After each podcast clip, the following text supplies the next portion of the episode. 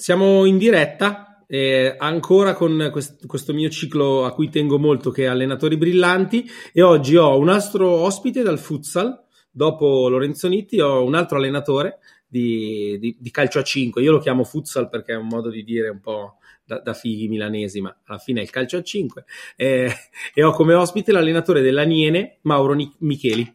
Ciao Mauro. Ciao, ciao a tutti, grazie.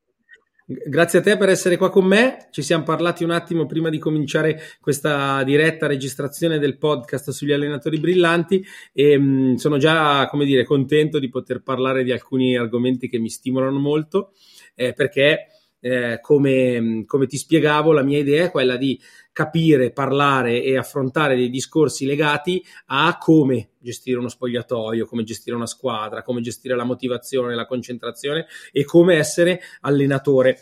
Ehm, prima di, di, entrare poi nei temi, partiamo dalla tua storia. Allora, faccio una breve sintesi di quello che, che so hai comunque una, una, una, lunga carriera come allenatore, anche se comunque sei giovane. Io sono un, un, un, quarantenne, quindi secondo me tu sei un bambino come me, perciò siamo tutti e due molto giovani. Però hai, però hai un, dire, un, discreto passato e un'ottima esperienza in varie categorie, cioè non solo in Serie A come adesso, ma ti sei fatto anche tutto il lavoro precedente e ti sei fatto anche una piccola esperienza come dirigente. Quindi, se vuoi raccontare velocemente anche la tua storia, mi, mi, mi aiuti anche a introdurti ai miei ascoltatori. Anche perché la storia penso che è molto importante in questa formazione, nel senso che eh, un allenatore diciamo, che ha avuto un, un passato molto glorioso come giocatore ha la possibilità la, spesso di partire da categorie già alte, mentre invece se non hai avuto una carriera da giocatore non hai molto, eh, diciamo, molto merito, soprattutto se non sei nemmeno referenziato, devi partire dal basso e guadagnarti le cose piano piano è quello che è successo sicuramente a me, anche perché all'età di 30 anni ho avuto il terzo grave infortunio, ho smesso quindi di giocare un calcio a 5 di, di medio-basso livello che, che, giocavo per capacità e ho iniziato ad allenare, quindi dalla Serie D provinciale ho iniziato ad allenare.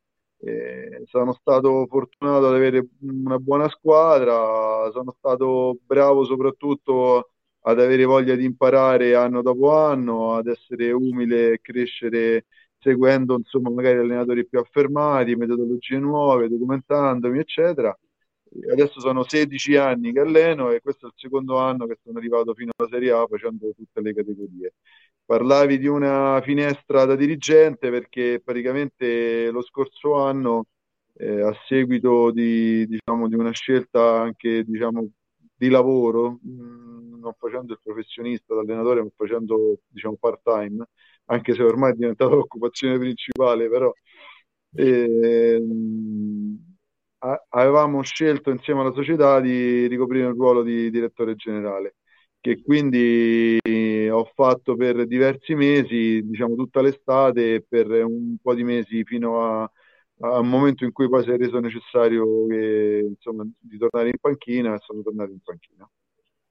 Tra l'altro, questa cosa che dici del fatto del, dire, del, fa- del cambiare i ruoli è, è, molto interessante perché nella mia idea c'è che il ruolo dell'allenatore, ma anche del dirigente, comunque un ruolo di, di dirige, qualcuno che dirige la squadra e guida la squadra, ha una base. E partirei da qui per, per farti la prima domanda, ehm, che per me è la base dell'autorevolezza, che non è autorità, ma è capacità di essere una guida per la tua squadra, soprattutto con l'esempio. E mi chiedo, mh, mm, ti chiedo, come la vivi te, cioè come consideri tu, eh, cosa consideri importante nel diventare un allenatore autorevole o comunque anche un, una persona autorevole per la sua squadra, se hai avuto delle esperienze che ti, ti permettono di dire, vabbè, quando faccio questo, poi succede questa cosa qua e questo mi aiuta. Guarda, eh, allenare e organizzare ormai sempre di più l'allenatore deve essere un organizzatore, un organizzatore che deve capire, conoscere il linguaggio del corpo de, de, insomma, dello staff, il linguaggio del corpo delle persone che giocano per lui, della società, degli umori della società. A volte, quest'anno no purtroppo, ma a volte anche dei tifosi per capire, insomma, persone appassionate della tua squadra eh, da, da, piccole cose, magari cercare di capire, non perché sia importante quello che pensano di te, ma capire quello che, si, che, che dicono di te significa capire molto di, di, di come stai lavorando. E quindi questa è una cosa sicuramente molto importante. Quando parliamo di, di leader, di leadership, eh, parliamo di un argomento sicuramente complicato perché entrare in uno spogliatoio e dire io sono il capo, dovete fare quello che dico io, apparentemente è molto semplice. Secondo me ogni volta che si dice questa cosa non funziona mai. Eh, conviene molto di più eh, scendere spesso a livello dei, dei, dei propri giocatori, in cui ehm, non sempre si usa democrazia, però si, eh, il giocatore deve percepire che da quest'altra parte c'è prima un uomo che si comporta bene e poi un allenatore.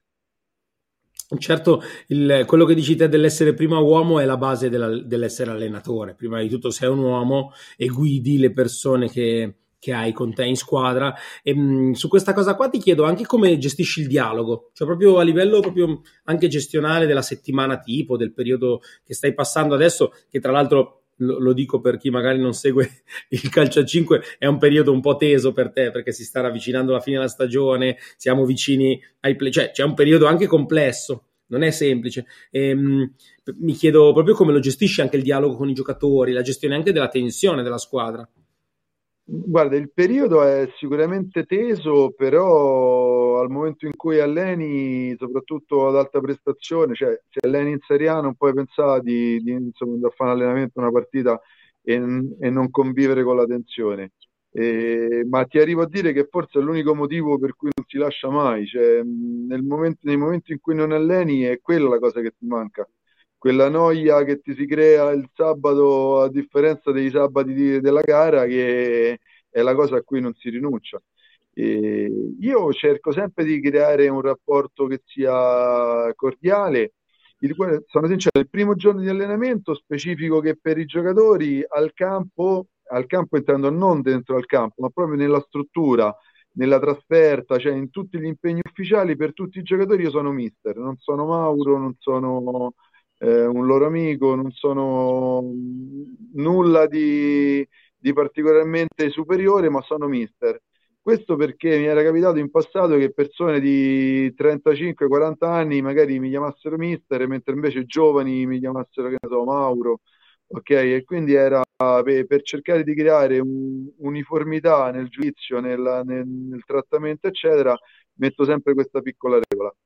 E una volta data questa piccola regola, poi mi interfaccio con loro nella migliore maniera possibile, ossia cercando sempre di essere un po' mh, da equilibratore per quella che è la situazione generale. Nei momenti di massima, eh, che ne so, tre sconfitte consecutive, spesso sono molto più simpatico e, e buono, nel senso, tra virgolette, insomma, che nei momenti in cui le cose invece vanno bene, che, dove non serve che sono buono io, tanto sono contenti già da solo.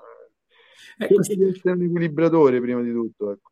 Questa, cosa, questa cosa che dici è fantastica. Io mh, mm, ho la, la, l'affronto spesso con gli allenatori proprio la gestione della vittoria e la gestione della sconfitta.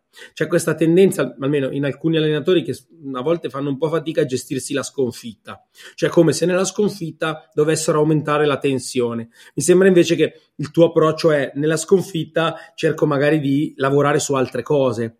Meno così mi sembra che da quello che hai detto adesso, come la gestisci la sconfitta?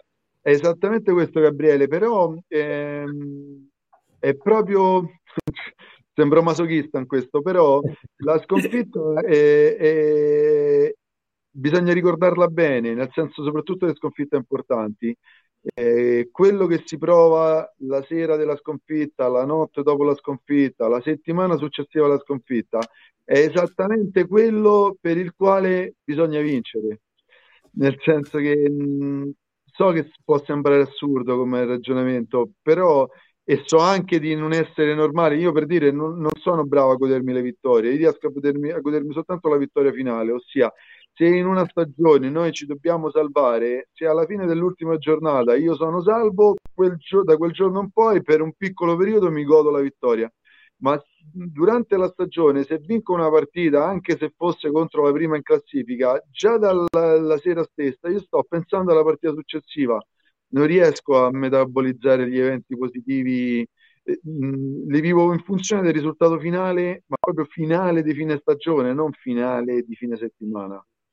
Sì, il progetto, il progetto, tuo è a lungo termine, non è sulla partita semplice. Anche se, rispetto a questo, proprio anche nel, nel dialogo con eh, i tuoi giocatori durante la settimana, come, come, la organizzi? Cioè, come funziona la tua settimana? Magari hai dei riti, che ne so, inizio settimana una cosa, fine settimana un'altra, delle, delle strategie anche per... Non c'è una ricetta, ovviamente non esiste, però in generale come la gestisci anche a livello... Io ovviamente, essendo mental coach, ti, ti, cerco di rubare dei trucchi da un punto di vista, come dire, mentale, non tanto tecnico perché mi interessa relativamente. Quindi se hai qualche trucco, qualche cosa. La domenica mattina, scusa, la, domenica, la domenica pomeriggio, in pochissimi casi è capitato il lunedì mattina, ma quasi sempre la domenica pomeriggio arriva il programma della settimana successiva con tutti gli orari in cui i giocatori eh, devono iniziare la settimana sapendo che il mercoledì l'allenamento inizia 15 minuti prima perché c'è la pesa, per dire una cosa a caso, no? e, ehm, e, quindi da un'organizzazione di base. Il, il primo giorno di allenamento, come ti dicevo prima, parlo 10 minuti, massimo 15 dentro gli spogliatoi della partita precedente o della settimana precedente o del momento generale e due volte a settimana faccio video per dai 20 ai 30 minuti, la prima volta di cura della partita precedente la seconda volta di preparazione della partita successiva. Di solito almeno due giorni prima della gara, quello della preparazione della partita successiva. E, e queste sono dei, de, delle scadenze che i giocatori sanno, con le, con le, quali sanno che devono convivere tutto l'anno. Se poi la settimana precedente non abbiamo giocato, la settimana successiva non dobbiamo giocare, sé che non c'è video, non c'è uno di due video, tutti e due video. Altrimenti c'è questa organizzazione così. Nel relazionarmi con loro, ripeto, cerco di essere sempre, mh, di capire qual è la situazione, insomma, no? di capire quella che è eh, l'umore dello spogliatoio, di capire la fiducia. Eh, anche nel discorso pregara, no? è motivazionale, ma non è motivazionale da, da, ogni maledetta domenica tutte le settimane, anzi diciamo che dopo averla fatta tantissimi anni fa non la faccio più perché ormai la fanno tutti, però e nemmeno da gladiatore per capirci, non mi piace, preferisco le cose molto più mh, particolari, adesso poi non mi va di dirle perché poi magari sono cose di spogliatoio, però... Certo eh, che ne so, magari nel discorso motivazionale c'entra Babbo Natale piuttosto che l'evoluzione di Darwin, piuttosto che qualche altra cosa così. Certo, certo. argomenti che magari, soprattutto nella tensione pregara, il giocatore ascolta e magari gli suscita quell'interesse di dire oddio, ma questo che sta dicendo, ecco, sostanzialmente, capito? Lo scopo è quello lì. Come la consideri? Ti faccio una domanda che mi è venuta in mente mentre parlavi. Come consideri la risata? Nel, nel... Io, io, ho una mia opinione, chiedo la tua. Cioè, come consideri il fatto di far ridere la squadra in, durante o gli allenamenti o la partita o il pre-partita? Guarda, quella, questa è una, è una domanda veramente molto intelligente. Ti spiego. Nei momenti, ne, nelle chiacchierate quelle dure, nelle chiacchierate quelle là in cui ehm, si vuole essere cattivi, ci sta per forza bene la parolaccia. Okay. Nella chiacchierata in cui invece si vuole fare un discorso a 360 gradi, però magari c'è il rischio che cala l'attenzione da parte di qualcuno, così ci va inserita per forza la battuta, ma non è una battuta generica, è una battuta su qualcuno di loro o sul gruppo in generale, cioè una battuta che li riguarda e allora lì richiami l'attenzione e eh, riporti al centro della chiacchierata l'argomento importante. Tutto questo è una cosa, diciamo, diciamo, una fissa mia, tutto questo fatto rigorosamente dentro lo spogliatoio e rigorosamente con nessuno alle mie spalle. Perfetto.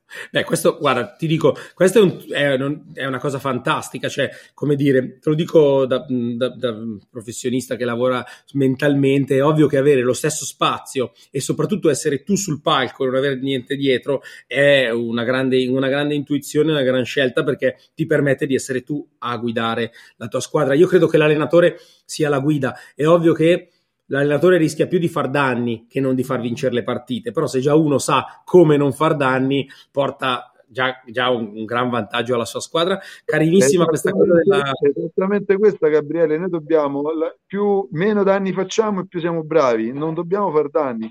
Ora ti concludo questo argomento che mi interessa per dirti, per farti un esempio. Ehm, c'è un allenatore molto famoso in Italia che è la nazionale italiana di calcio a 5, che è anche un mio amico che stimo tantissimo, che qualche anno fa ha iniziato a fare i time out con la sedia.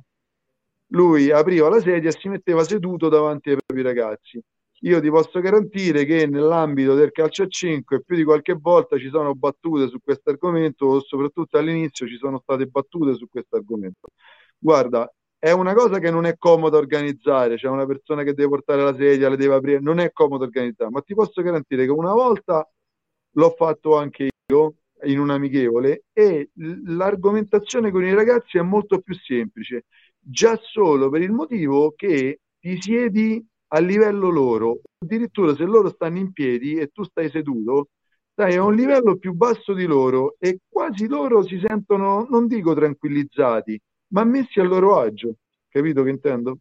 Certo, vabbè, è, è, la base della comunicazione. Il, il, mio lavoro si basa sempre sul gestire la comunicazione nella maniera più equilibrata possibile rispetto all'obiettivo che hai. Cioè, come dire, se, sto, se l'obiettivo è tranquillizzarti, è ovvio che se mi metto più in alto di te non ti sto tranquillizzando. Se il mio obiettivo è ovviamente stimolarti, motivarti o fare altro, sceglierò altre cose. Come hai detto te, scelgo quando usarla usarla sempre probabilmente potrebbe essere scomodo ma anche non funzionale. A volte ci sono delle scelte come l'urlata classica.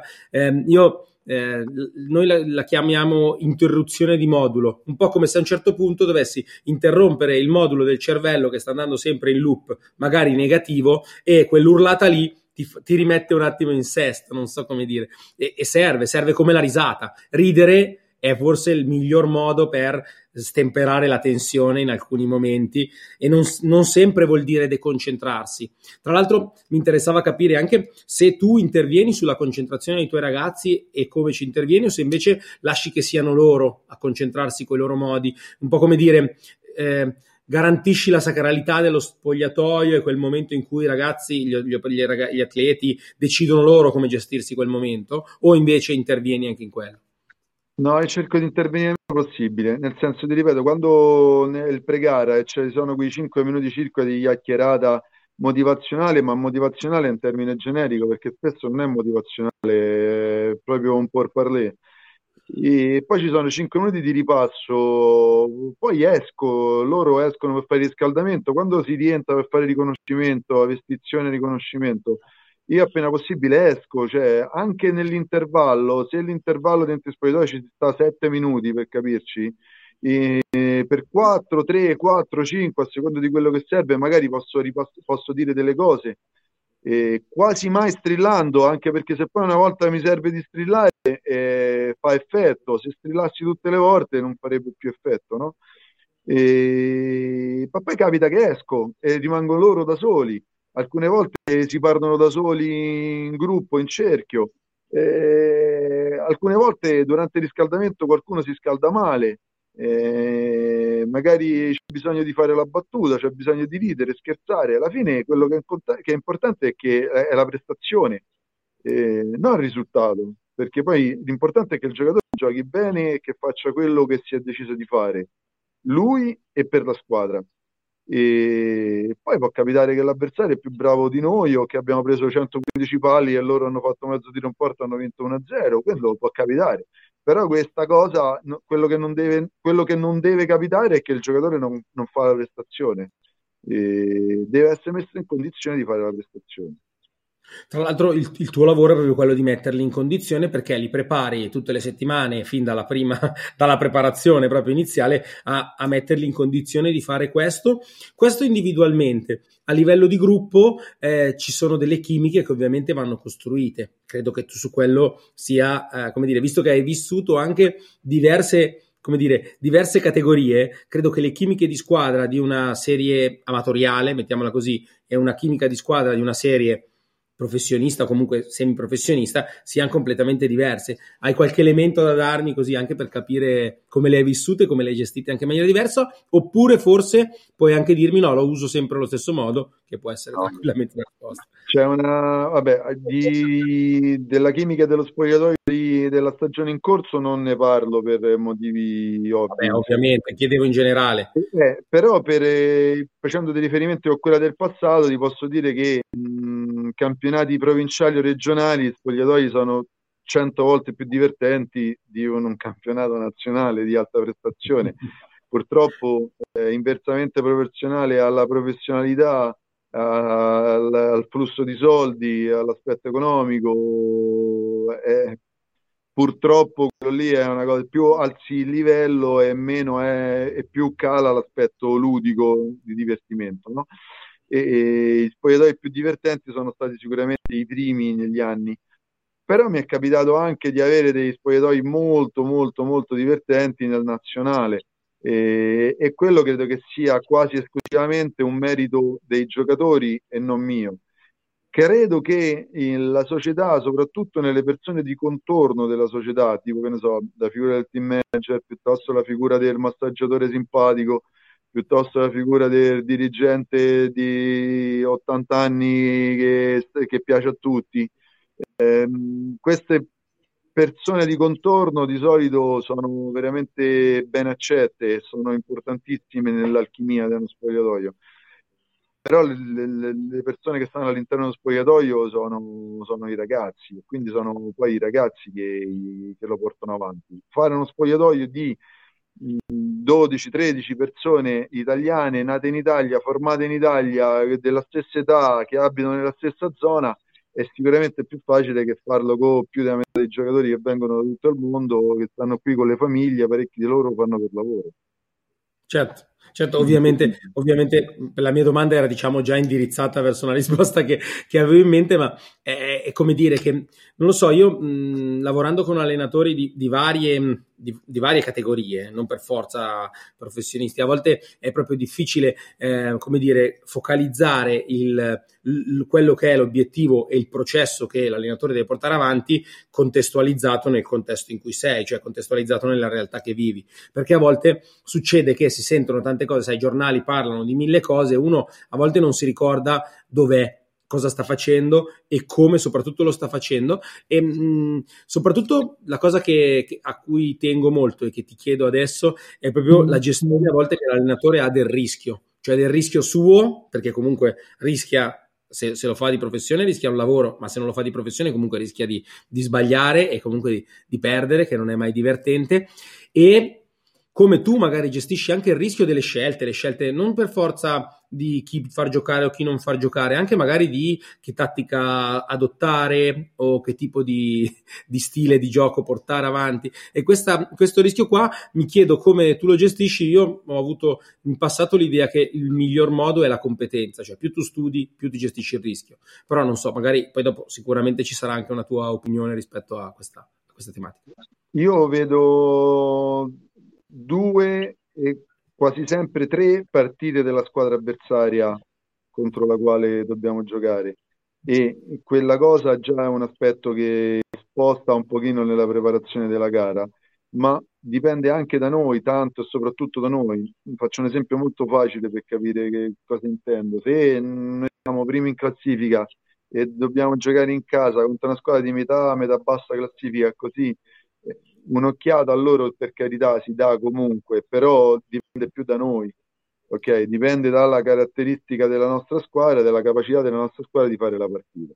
Mentre invece se noi siamo in grado noi di mm. avere un livello adeguato ai nostri avversari perché sono molto più forti di noi, è ovvio che lì che lo studio dell'avversario eh, assume un'importanza più elevata e quindi magari in base a, appunto all'avversario, al tipo di partita che dobbiamo fare, eccetera, uno prepara eh, la gara e fa determinate scelte, sia tattiche che anche sui giocatori che va a, ad usare, eccetera. Poi in stati di forma, squalifiche, infortuni, le variabili sono veramente tante, però insomma in linea di massima più sei forte più riesci ad andare per conto tuo, meno è il livello tuo nel confronto a quello degli altri, più comunque devi cercare di fare la gara contro l'avversario. Guarda, anche questa, anche questa, risposta mi sembra f- focalizzata molto su quello che è poi le cose che mi piace rubare un po' agli allenatori che incontro, perché credo che ci sia, come dire, in chi allena e chi allena con passione, ci sia un po' la voglia anche di, di migliorare sempre, crescere sempre e magari imparare dai propri errori. Se mm, ti faccio una domanda magari un po' strana, però mm, vediamo se riesci a seguirmi. Poi dopo ti saluto e ti lascio alla tua giornata, visto che la chiacchierata è già andrebbe, per me andrebbe avanti anche ore, ma la devo fermare intorno alla mezz'ora. Ma tu hai in mente un momento, una sconfitta, un momento difficile che però ti ha motivato molto nella tua carriera di allenatore. Te lo dico perché in questi giorni sto parlando spesso con persone che nella sconfitta fanno fatica un po' a rialzarsi, ok? Allora magari tu nella tua esperienza mi puoi dare un, un, una storia, un elemento, un qualcosa che aiuti anche aiuti me e le altre persone a capire che a volte perdere non è per forza detto che sia un eh, non, non, valere niente, cioè c'è anche nella sconfitta un valore, lo dicevi prima, devi ricordarti la sensazione di, della sconfitta perché quella sensazione lì ti darà la forza per ripartire. Allora, magari mh, se hai un esempio tuo personale della tua carriera o se vuoi invece fare un discorso più generale. No, ma ce l'ho, ce l'ho chiarissimo e credo che sia proprio inequivocabile. Il, quando sono stato esonerato, io sono in 16 anni, sono stato esonerato due volte. La prima volta 6-7 anni fa e la seconda volta quest'anno che poi sono stato richiamato. Quindi l'unico esonero che ha durato fino a fine stagione è stato 6-7 anni fa con la Catisport Coggianco a Genzano in A2. E quello è stato lo spartiacqua netto della mia carriera, chiamiamola così, del, del mio excursus di allenatore, nel senso fino a quel momento eh, pensavo di sapere delle cose e non capivo di non conoscerne altre. Da quel momento in poi invece c'è stato un discorso molto più umile, ma al tempo stesso una presa di coscienza sulle cose che sapevo. E quando sono ripartito, sono ripartito con entusiasmo, lucidità e soprattutto con aver imparato a capire le persone che mi circondavano. C'è il, il famoso linguaggio del corpo delle persone che ti sono vicine che è fondamentale, che devi capire e non mi preoccupavo di capirlo fino a quel momento, invece da lì in poi l'ho capito. Non nascondo che sono stati dei giorni molto bui, dei periodi molto bui in cui perdi delle, eh, come dire, delle sicurezze, no? E quindi magari ti viene anche il dubbio se sei in grado o meno di, di fare determinate cose. Ma passato poi quel periodo eh, è stato sicuramente la migliore cosa che mi potesse capitare per ripartire più forte di prima. Probabilmente senza quelle zone non sarei poi arrivato a fare a massimo 6. Grazie, grazie, era proprio come dire, era quello che volevo eh, sentirmi dire, ma volevo anche tu dicessi perché è un, dire, una spinta per tutte le persone che stanno vivendo quei giorni bui che tu dici perché comunque chi fa l'allenatore spesso si trova a dover gestire momenti in cui i risultati non arrivano, non si, le cose non funzionano, non girano e bisogna invece, come dire, è vero soffrire, quindi soffrire e stare anche nella sofferenza, però capire che questa cosa qua ti porterà poi a crescere e a migliorare ti ringrazio per, per, aver fatto questo racconto che comunque per me è molto importante e stimolante anche perché, come dire, eh, se no sembra sempre che siamo qua a raccontare che va tutto bene, sai, siamo quelli che dicono ah va tutto bene, vinciamo, facciamo, che ci si dimentica che anche se arriva un allenatore in Serie A comunque ha dovuto passare dai momenti difficili e tu ne sei un po' la storia, mi, mi sbaglio? Ancora li passiamo, perciò figurati. Ti, ti, ringrazio per la disponibilità, mm, ti faccio un in bocca al lupo per la fine della stagione, che comunque sarà divertente da un lato, però comunque anche passionale dall'altro, perché comunque dovrai passare una serie di partite. Ti seguirò, e, sì. ti seguirò in diretta nelle varie dirette che faranno, perché poi eh, fortunatamente il calcio 5 è coperto dalle televisioni, perciò si riesce, o comunque dai canali Facebook, si riesce sempre a vedere la partita. Qual è il tuo prossimo impegno? Hai già in mente quale sarà? Il prossimo impegno è il primo maggio perché il campionato è stato posticipato dal 17 aprile fino al primo maggio perché c'era la necessità di fare i recuperi e giocare l'ultima giornata di campionato in concomitanza. Quindi sarà il primo maggio in casa del Sandro Abate Avellino, e solo che il 28 aprile c'è una partita importante, in base all'esito di quella potrebbe già essere deciso almeno il fatto che facciamo i playout da terzultima e quindi non siamo più in rischio retrocessione. Vabbè, un po', un po' lungo da spiegare, però insomma il prossimo impegno sul campo sarà il primo maggio. Comunque da, da, qui al 28 aprile, il primo maggio, un po' di passione ce la proviamo, poi dopo ci sarà da finire la stagione e quindi ti faccio il massimi, i massimi, il mio più grande in bocca al lupo per la fine della stagione. Grazie Gabriele, in bocca al lupo a te per questa esperienza e sempre a disposizione, disponibilità massima. Grazie mille, buona giornata. Ciao, grazie a te.